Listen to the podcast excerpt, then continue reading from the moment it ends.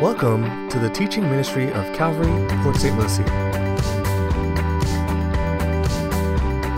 Let's join lead pastor Mike Wiggins for the message Abundant Grace. All right. Well, in his famous book, Mere Christianity, C.S. Lewis breaks up that book into four smaller books. I'm just wondering, how many of you guys have read uh, Mere Christianity or parts of Mere Christianity before? It's an awesome, awesome read. Okay, and so in book one, he talks about um, the title of book one is Right and Wrong as a Clue to the Meaning of the Universe. In book two of Mere Christianity, that book is entitled What Christians Believe. Book three is entitled Christian Behavior, and then book four is, in, is entitled Beyond Personality First Steps in the Doctrine of the Trinity. Okay, and so in the fourth book, C.S. Lewis decided uh, to go deep into the subject of theology. He began to speak about theology, even though many of his, um, many of his colleagues warned him not to talk about theology. And I love C.S. Lewis's response. I just read this. I'm reading through the book again, and so I'm getting towards the end. I love his response to his colleagues that told him, don't talk to people about theology. Check it out. Everyone has warned me not to tell you what I'm going to tell you in this last book. They all say that the ordinary reader does not want theology. Give him practical religion. I have rejected their advice. I do not think the ordinary reader is such a fool. You are not children. Why should you be treated like children? Ladies and gentlemen, in our passage today, Romans chapter 5, verses 12 through 21, the Apostle Paul is going to go deep into the subject of theology. He's going to point to the fall of man. He's going to point to our inherited sin nature. He's going to talk about the universal reign of death and sin through Adam. He's going to talk about the universal reign of life and grace through Jesus Christ. Our passage today, Romans 5, 12 through 20, 21, though difficult, it's truly a wellspring of spiritual life. But there's a problem. And the problem is that many pastors today Instead of diving deep into passages like the one before us today, they avoid biblical passages like Romans 5 12 to 21. They opt rather for shallow messages. Shallow messages that are usually about how to be happier in this life or how to be more prosperous in this life. Many pastors today, like C.S. Lewis's colleagues, believe that the ordinary person doesn't want theology. The ordinary person would rather have practical religion. My response to pastors who replace biblical teaching with superficial messages is this. We should stop treating God's people like we're all a bunch of children. My response to pastors who have replaced biblical teaching with superficial messages is to remind them of their pastoral call. Jesus told Peter in John chapter 21, He didn't tell him, Peter, I want you to go throughout the world and I want you to tell everybody, you know, uh, five easy steps on, how to win at life. It's not what he said to Peter. He said to Peter in John chapter 21, Peter, I want you to feed my sheep. Feed my sheep. Now, what was he talking about? He wasn't saying, Peter, every time the church gathers for um, uh, together for church, I want you to lay out a spread of bagels and lox and pomegranate juice and form a line and feed everybody physically. It's not what he's saying. When he said, I want you to feed my sheep, what he was saying is, I want you to provide a spiritual meal, a spiritual meal from my word. Ladies and gentlemen, I don't know if you know this, but pastors are called to move God's people from the milk of the word to the meat of the word. And here's why because as kids grow up, they're supposed to, at some point, ditch the bottle. You know what I'm saying? When my daughter was six months old, I expected her to drink from a bottle. But there would be a problem if she was still drinking from the bottle when she was six years old. And there'd be a big problem if she's still living with us when she's 26 and I walk into her bedroom and she's standing in a crib with an empty bottle saying, More! There'd be a, a big problem. And here's the thing some of us have been saved for decades and we don't want biblical teaching. We don't want theology. No, we want some type of superficial message to make us feel good, to tell us how we can be happier in life or more prosperous in this life. There's a problem in the church today. The author of Hebrews said to his audience, For though by this time you ought to be teachers, you need someone to teach you again the first principles of the oracles of God. And you have come to need milk and not spiritual food or solid food. He says, For everyone who partakes only of milk is unskilled in the word of righteousness, for he is a babe. But solid food belongs to those who are of full age, that is, those who by reason of use have their senses exercised to discern both good and evil. God's saying, Hey, Christian, I want you to grow up. Christian, I want you to move from the milk of the word to the meat of the word. I want you to do this not so you can, you know, become this this uh, super spiritual person. No, I want you to, uh, to do this so that you can serve me and serve other people and help other people grow. And so, at the risk of alienating people who would rather have shallow messages on practical religion, we are going to dive into theology today. Today, we're going to feed the flock of God the Word of God. Now, before we read uh, chapter 5, verse 12, I've got to remind you of one of the very first stories in the Bible, the story of the fall of man. Okay, and so in the beginning, when, when God created the heavens and the earth, you remember He created Adam. Later on, He created Eve uh, from the side of Adam, and He placed the first couple in this beautiful garden. He placed them in paradise, and He gave them everything they could ever want. And so Adam and Eve had it made. Not only was their environment perfect, but they were perfect. If somehow we could go back in time and we could look at Adam and Eve before the fall, I think we'd be astonished. What we would see, what we would see is God's handiwork. What we would see are, are, are, are two people who are you know, intelligent and strong and fit and winsome and, and deeply spiritual. Okay, so all Adam and Eve had to do in the garden, you ever think about before the fall what life was like? All they had to do was, you know, enjoy their relationship as husband and wife, uh, enjoy their fellowship with God. Um, um, not only that, but uh, enjoy their dominion over the animals and enjoy tending the garden. Now, some of you may think, all right, well, tending the garden, that's work. I thought work came after the fall. No, did you know that work came before the fall? Some of you think when you drive into work and you hate your job, man, why did Adam have to sin? And now work's the result of the fall. Now I got to endure this drudgery. No, work came before the fall. But it wasn't drudgery, it was pure joy. Back in paradise, back in the Garden of Eden, man, the soil was so fertile, it regularly yielded these plentiful crops. The trees, right, were so perfect, they regularly yielded this delicious fruit. And so, Adam and Eve, man, they had it made. They had everything they could ever want in this perfect environment.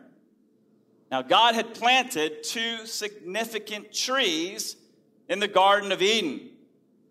He planted the, the tree of life, and he planted the tree of the knowledge of good and evil. And God said to Adam this right here He said, Of every tree of the garden you may freely eat, but of the tree of the knowledge of good and evil, you, what's the next three words?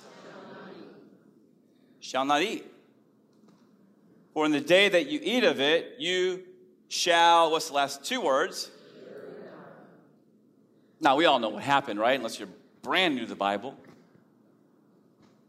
Adam and Eve, hundreds of trees, no doubt, to choose from, to enjoy, had to pick the one God said, don't eat from it. And they ate. And I'm going to come back to that in just a moment. But, but I know as some people say. I listen to this pastor's program, it's a call in program where they ask all these questions. And uh, one of the questions that I've heard before is why in the world did God put the tree of knowledge in the Garden of Eden? If God didn't put the tree of knowledge in the Garden of Eden, Adam and Eve would never have sinned, and then everything would have been great. No, ladies and gentlemen, everything would not have been great. If God had not put the tree of knowledge in the Garden of Eden, then Adam and Eve would not have had a choice. You say, what kind of choice? A choice to either trust God or not. Right? God said, hey, Adam, don't eat from this tree. All the other trees, great. Don't eat from this one. Okay? And so Adam had a decision to make. Is he going to trust that God knows what he's doing? Is he going to trust God's character, that God's a good God and he's not trying to hold something back from him? Is he going to trust and obey and love the Lord? Is he going to make that choice or not? Now, God could have programmed Adam and Eve to love and obey him. He could have uh, wound up Adam and wound up Eve and they could have went throughout the garden. We will not eat of the tree of knowledge. We will not eat of the tree of knowledge. But God didn't do that. Why? Because he wanted to give us the gift. What's the gift? The gift of free will. This will help us understand uh, the, the fall of man and why we're in the predicament that we're in.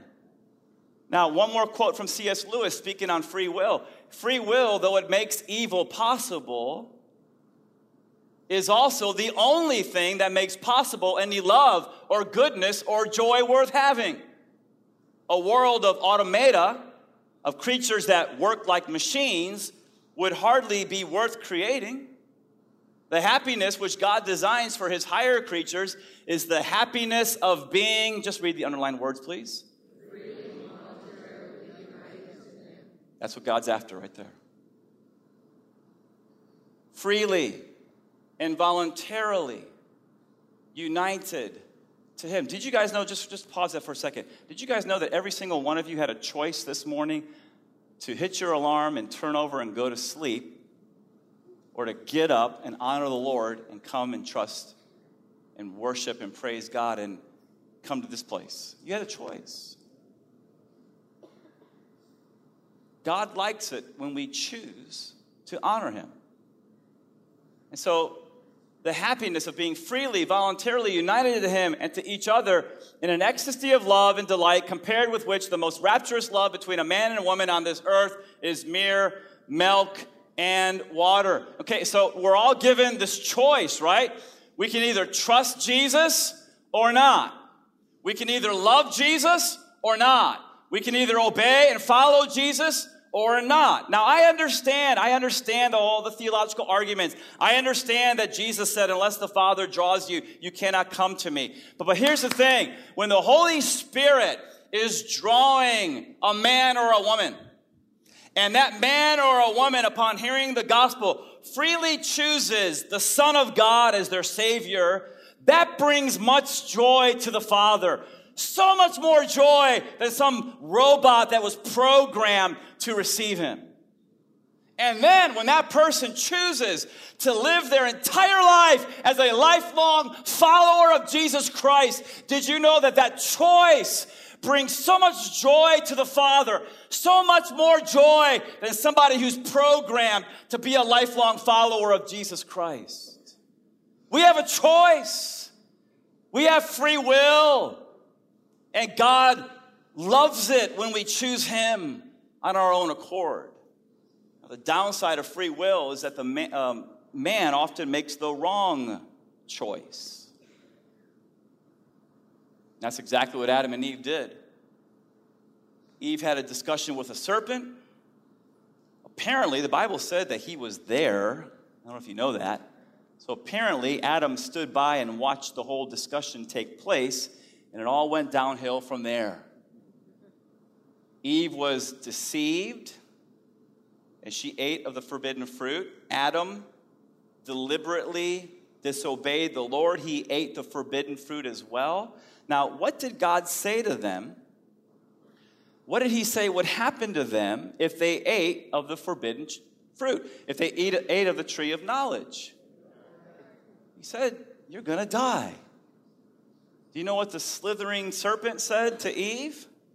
And apparently, Adam, as he was standing by watching this conversation, he said this You shall not surely die. Okay, so what happened when they ate the forbidden fruit? They died. Right? What does that tell you? It tells you that God tells the truth and Satan lies. How do you know when Satan's lying? His lips are moving. Right? And by the way, the enemy, and I don't want to freak anybody out today, and I don't believe I've ever had an encounter with Satan. I think there's much bigger fish to fry in the world, but there are uh, uh demonic hordes, millions of demons across the world. There is a network of, uh, of the only way that, that John would be able to say the whole world lies under the sway of the wicked one is if this were true. And the Bible teaches that there's demons. And demons, for whatever reason, God has given them the ability to suggest thoughts into our minds. I've talked to people and they say, Pastor Mike, I've had the most horrendous, wicked thoughts flying through my mind. And you know what I say to them? Well, did you want that thought to be there? No. And I say, well, don't take any ownership of it. It's not from you, it's from the enemy. That's why we have to take every thought captive and make it obedient to Christ. That's why the Lord wants us to choose to honor Him, not just with our words and with our actions, but also with our thoughts and our desires. And so when you think about this, um, Adam and Eve died. You say, they didn't fall over dead. No. Here's what happened. When they ate the forbidden, the forbidden fruit, they immediately died spiritually. They immediately became dead within uh, uh, in their trespasses and sins, and then they began to die physically. When they ate the forbidden fruit, right, immediately they were separated, cut off from God. And then they began to age. They began to grow old. And Eve walked up to Adam and, honey, what's that? And she plucked the gray hair. Before they were perfect. Now they're dying. They fell. And not only did Adam and Eve fall, the whole creation fell. Right? Think about this the ground became cursed. And so now man's got to work by the sweat of his brow. Uh, brow. Uh, childbearing became extraordinarily painful.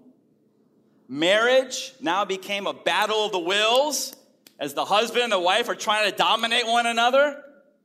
By the way, uh, this is not in the notes, but let me just say that the number two way that God will sanctify you is through marriage. The number one way God will sanctify you is through His Word. The number two way is by putting you with a man or a woman who has their own free will and their own choices. And, ladies and gentlemen, the only way that your marriage is going to work is if you learn to die to yourself and serve that partner. That's the only way. That's the only way that your marriage will ever work. And so, man, everything fell. Adam and Eve were expelled from the garden, everything changed. And now that you've been reminded of the story, now we're going to dive into some theology. Now we're going to dive in to God's word in verse 12. All right, so therefore, just as through one man sin entered the world, and death through sin, and thus death spread to all men because all have sinned. Okay, so your next point is that everyone has inherited a sin nature from Adam. Therefore, we are all subject to death. All right, so when Adam ate the forbidden fruit, something devastating happened within him, in his heart, okay? Suddenly, he didn't have this before, but now all of a sudden he's got this inclination to sin, his propensity to sin. He has actually a desire to sin. Adam has the sin nature.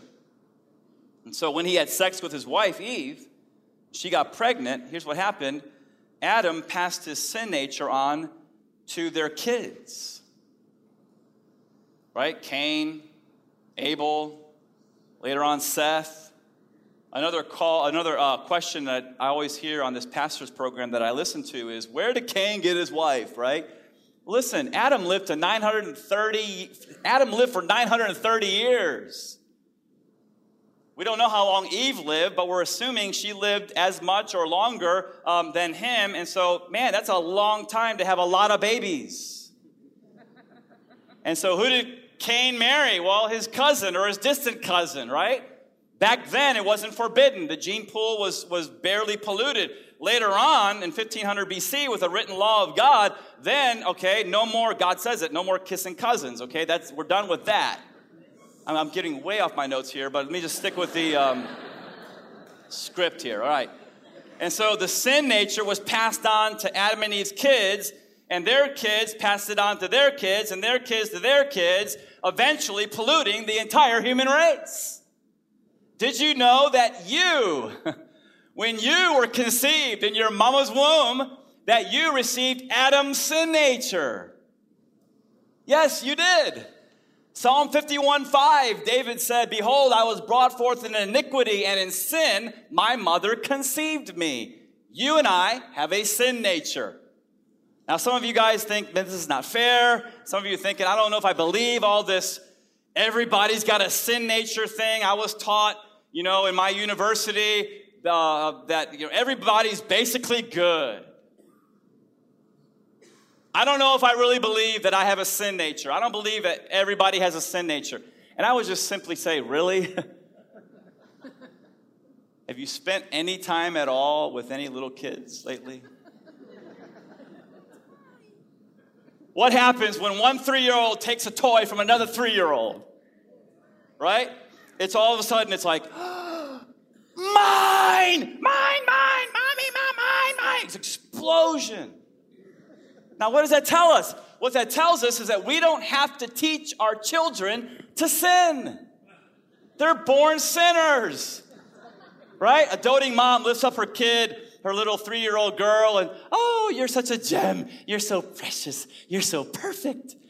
Not really. Not really.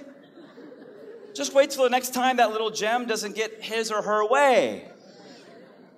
And then you'll be reminded again that that little gem is not perfect as they're throwing a temper tantrum.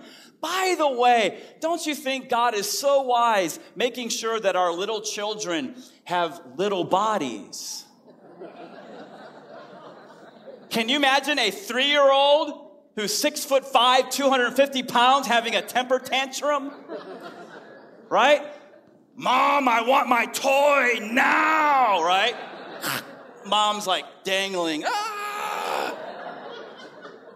Yes, that's what would happen. But so God in his infinite wisdom make sure, made sure that our kids had these little bodies so that we can lovingly just restrain them. Not hurt them, just restrain them. Of course we all have sin natures. Of course man is not basically good. That's just another lie from the enemy being propagated throughout our land through our secular universities. We need more Christian education. We need more Christian schools. We need more Christian colleges. We need more seminaries. We need more people being raised up with a biblical worldview so that we understand the truth and stop buying into all these lies. It's the truth. Of course, we have a sin nature. And so, look at verse 12 again. Therefore, just as through one man, Adam. Okay, now this is going to be hard for some of you, and okay, I'm just teaching the word here. Just as through one man, Adam, sin entered the world, and death through sin, and thus death spread to all men. Okay, check this out. Because all sinned. Now, I used to think, well, yeah, you know, I've sinned all throughout my life, and that's why I'm going to die someday. But then I found out in the original language, because all sinned is in the aorist tense. Say, what's that? That, that verb, because all sinned, speaking of a past action. So it's not specifically saying because of all of your sins and my sins, that's why we're all going to die. There's some truth to that, but specifically in this verse, it's because, I know this is going to be hard for some of you, but we sinned in Adam.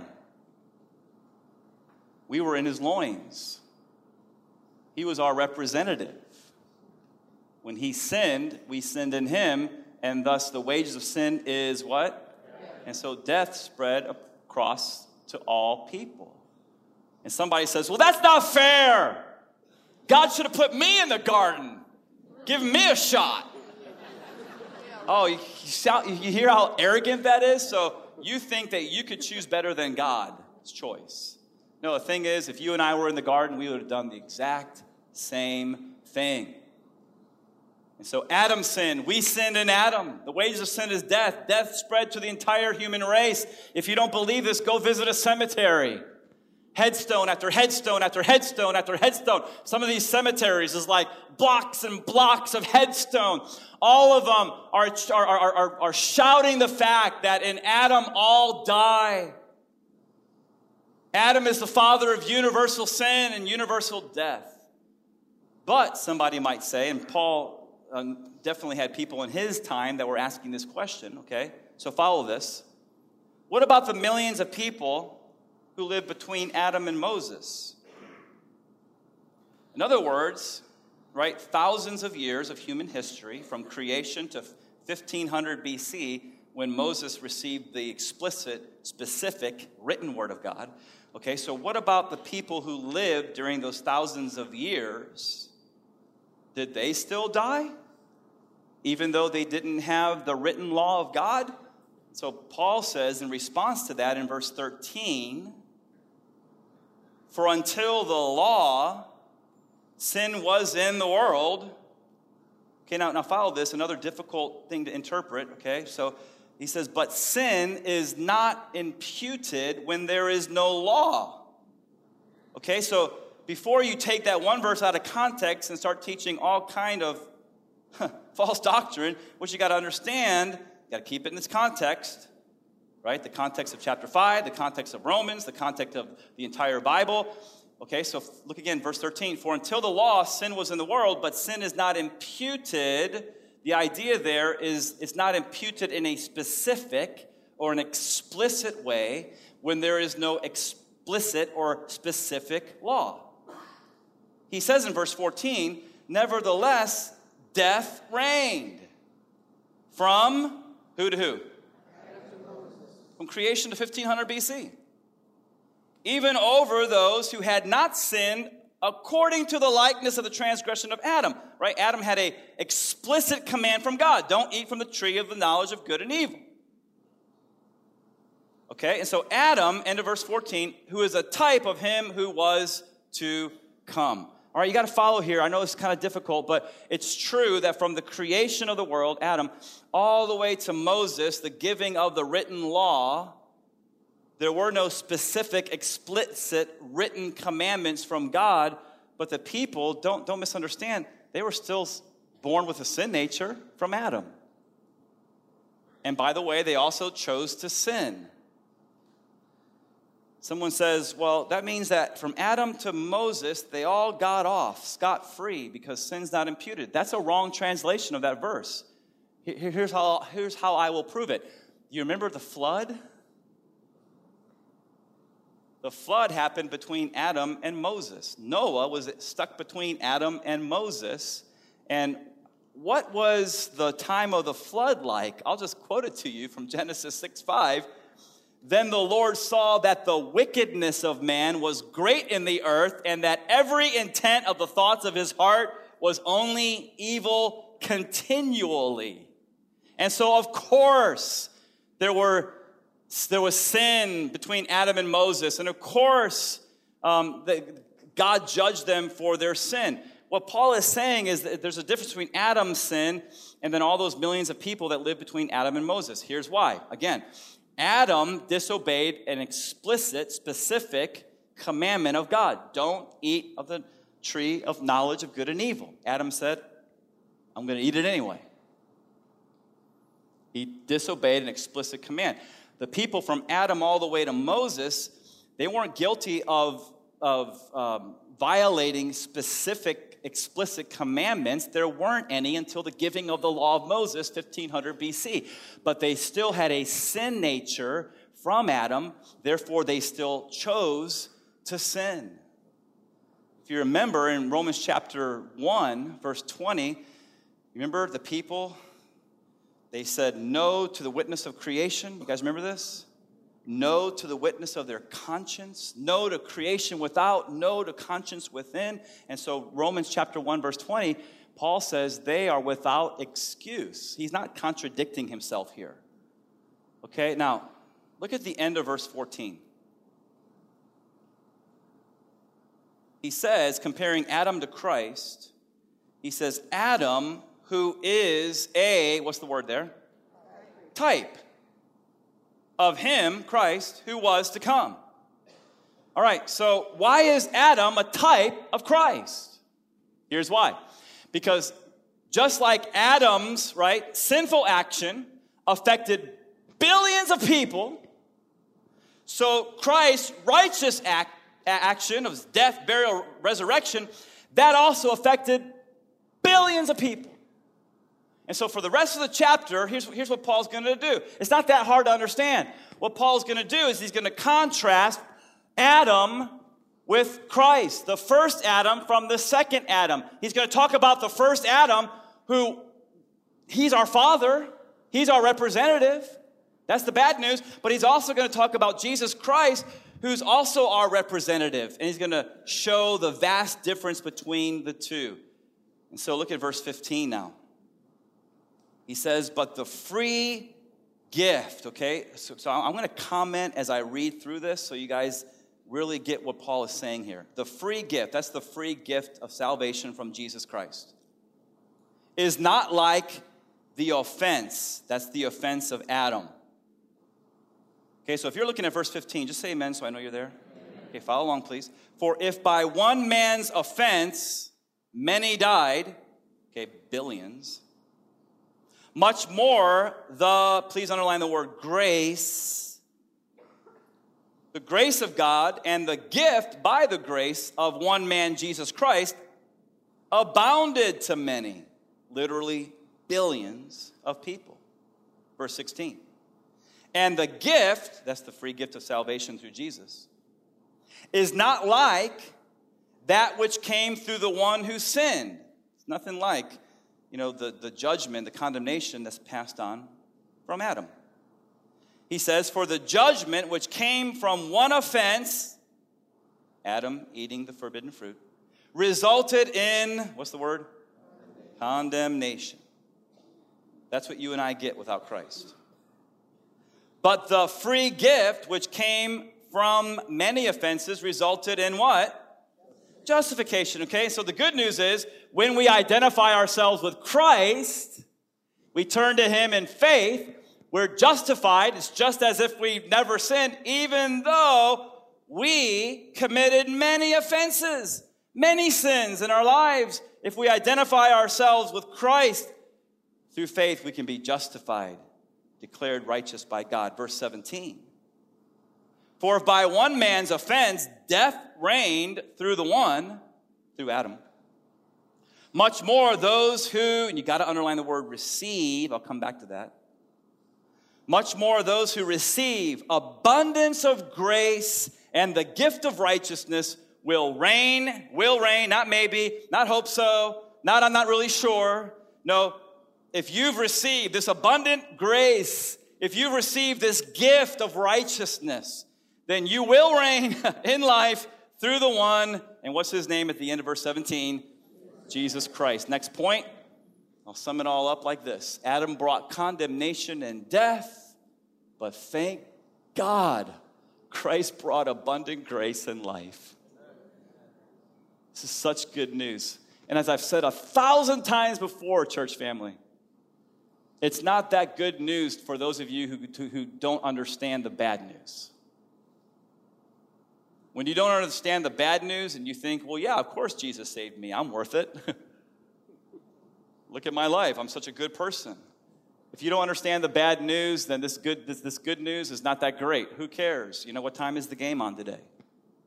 But when you understand, as Amazing Grace, the song says, that you're a wretch,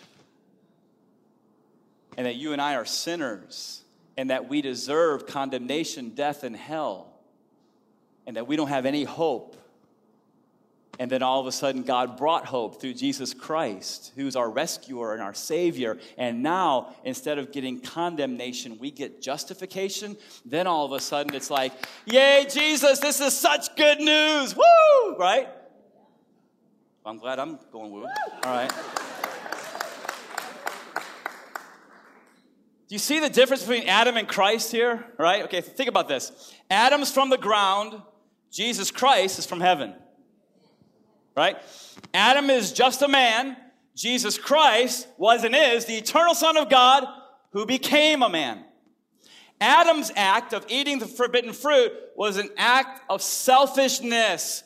Christ's action of going to the cross was an action of selflessness. Let me explain this further. Satan said to Adam and Eve, he said, if you eat this fruit, you're not going to die. Now, listen here. For God knows that in the day you eat of it, your eyes will be opened and you will be like God. You hear that? Eat the fruit. Temptation, temptation, temptation. If you do it, you will be like God, knowing good and evil. Adam, you can be like God. And so Eve was deceived. She ate. Adam deliberately disobeyed. He ate. Okay, when he ate the forbidden fruit, you got to understand this. It was an act of selfishness on Adam's part. It was an act of self centeredness. It was an act of self aggrandizement. It was an act of self glorification. Right? He wanted to be like God. I'm going to eat this forbidden fruit and I'm going to be like the Most High. By the way, Bible uh, students, does that sound remotely familiar to anybody? Isaiah 14, when Isaiah is talking about what happened to Lucifer, the perfect angel, before he fell, Lucifer says, Five I wills, I will, I will, I will, I will. What was the last I will? Lucifer, the perfect angel, said, I will be like the Most High. Boom. Wow. Right? What is Adam doing? Adam's following in the footsteps of Lucifer. It's all about self glorification. But Jesus, just the opposite. He came to the earth not for self glorification, He came for self sacrifice. That's why Paul said, Let this mind be in you, which was also in Christ Jesus, who being in the form of God, morphe, essential nature of God. In other words, He was God. Did not consider it robbery to be equal with God, but made Himself of no reputation. I like that Stop trying to put yourself forward. Stop trying to draw attention to yourself. Put Christ forward. Point to Him. Draw attention to Him. He says he made himself of no reputation, taking the form of a bondservant and coming in the likeness of men. God became man. And being found in the appearance as a man, he humbled himself and became obedient to the point of death, even death on a cross. You say, why did Jesus choose to die on a cross? Why did God become a man and die such a horrific death? Here's why He chose to receive what we deserve that's judgment so that He could give us what we don't deserve and that's grace. You see that? You see that? Such good news. I mean, this is the Jesus we love. This is why we love him. This is why we follow him. Not because we're programmed to do so. No, you know what? Voluntarily, I'm signing up with Jesus because that's the person I want to follow for the rest of my life. Not the one about self glorification like Adam the one about self sacrifice. Look at verse 18. Now in Romans chapter 5. Therefore, as through one man's offense, judgment came to all men, resulting in condemnation, even through one man's righteous act, that's the cross, the free gift came to all men, resulting in what's the next three words? Verse 19, for as by one man's disobedience many were made sinners, so also by one man's obedience many will be made righteous. All right, so here's my question. As we start winding this thing down, okay? Do you want to be made righteous? Somebody says this. Well, yeah, Pastor Mike, that's why I'm trying so hard. That's why I'm, I'm trying so hard with this church thing now.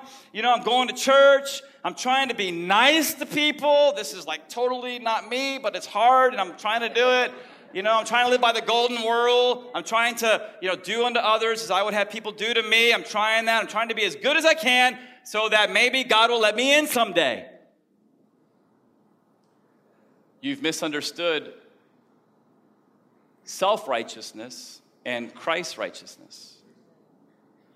Okay, this is one of those big, big doctrines that I keep talking about because Paul keeps talking about it, but I really want everybody at Calvary Port St. Lucie to get this. If you and I decide to walk into the throne room and stand before God in our rags of self righteousness, listen, we're going to hear one word guilty. You say, why? Because in Adam you sinned and I sinned. Because we received a sin nature from Adam. And because we ratified that every single time we chose to sin, the thousands and thousands of times we chose to sin in our lives. And so, if we try to walk into God's presence in our rags of self righteousness, we're going to hear guilty. But if we turn to Christ in faith and receive the free gift that He offers, His abundant grace, here's what He does He clothes us in His righteousness. And then we walk inside the throne room of God, and God doesn't say guilty, God says pardoned. Come over here, let me give you a hug. That's the gospel. Jesus is our only hope. And so, last two verses, 20 and 21. Moreover, the law entered, right, the law of Moses, 1500 BC, that the offense might abound. In other words, you guys remember this? The law was not given to save us, but to show us. The law, let me just, can I have your attention just for a second? just so you understand, the law of Moses, Genesis, Exodus, Leviticus, Numbers, Deuteronomy, all those rules and regulations, they were not given, you know, keep those and you'll be saved. The law cannot save us, it just shows us our sin, the fact that we blew it. Right? Just like a thermometer can't take away your fever, it just shows you you got a fever. Okay, so be done with this works righteousness once and for all. Works, you don't do works to earn heaven, but when you receive the free gift of salvation, works will happen in your life as an evidence. C.S. Lewis talks about that in his book, Mere Christianity. And so, once again, in verse 20, moreover, the law entered that the offense might abound, but where sin abounded, I love this, grace abounded much more in the original language, it's literally super abounded. I love it. Where sin abounded, grace super abounded, verse 21, so that as sin reigned in death, even so grace might reign through righteousness to eternal life through Jesus Christ our Lord. Last point. Where our sin abounded, God's grace super abounded.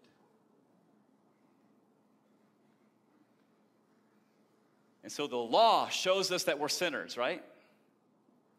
We read the Ten Commandments. It's not, woo, I'm so righteous. It's, oh, I've so blown it, okay?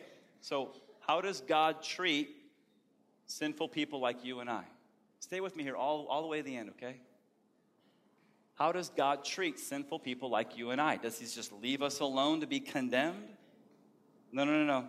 Listen, I'm going to quote the most famous verse in the Bible, but then the verse that we never hear, I'm going to quote afterwards John 3 16 and 17. Listen. For God so loved the world, he gave, he intervened, right? He gave his one and only Son, that whoever believes in him will not perish but have everlasting life. And then verse 17 says, God did not send his son into the world to condemn the world, right? But that the world might be saved through him. So we read the law, we see we've blown it. I'm a sinner. The wages of sin is death. Okay? God doesn't say, well, forget you. God says, I love you. He sends his son. And so his son comes not to condemn you. If you're feeling con- condemnation right now, listen, that's a trip from the devil. You need to go tell him to take a hike. He didn't come to condemn you, he came to save you. Let me put it this way I love this.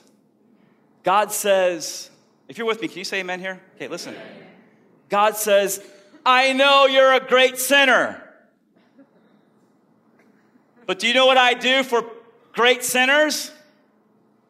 I give them greater grace. I give them super abundant grace. It's all about grace. this church needs to be all about grace, not law, not legalism, not judging each other, not gossiping, not criticizing one another, not talking about each other behind our backs. We need to have grace, right? The same, listen, the same grace that He has shown you and I, we need to show everybody else. And so I conclude with this I got good news and bad news. Here's your bad news. The bad news is your sin is worse than you could ever imagine. Welcome to Calvary. So glad you came. the good news is God's grace is so much better than you could ever imagine. But you got to receive it. You got to receive it. And so in verse 17, look at it real quick. I had you underline it, right? For if by one man's offense death reigned through the one, much more those who, what's the word? Receive the abundance of grace and the gift of righteousness will reign in life through Jesus Christ. You've got to receive it. Here's a mistake some people make they say, Yeah, I believe that Jesus guy lived. I talked to a person just recently. Yeah, he was a good man, he was a good prophet. That's what a lot of the world thinks. So here's what they think some people think, I believe in him. I believe he existed. I believe he died on the cross. They've misunderstood the word believe. Faith, pistis in the Greek. You remember what it means. It means that I'm trusting in Christ and Christ alone, putting everything I am in this life and the next, everything in Jesus Christ. I am John 1:12 receiving him. Okay, so don't be fooled to say I believe that he existed and think you're going to heaven. No. You've got to receive Jesus and what he did on the cross for you personally. It's a personal decision. Some of you may not have made that personal decision yet.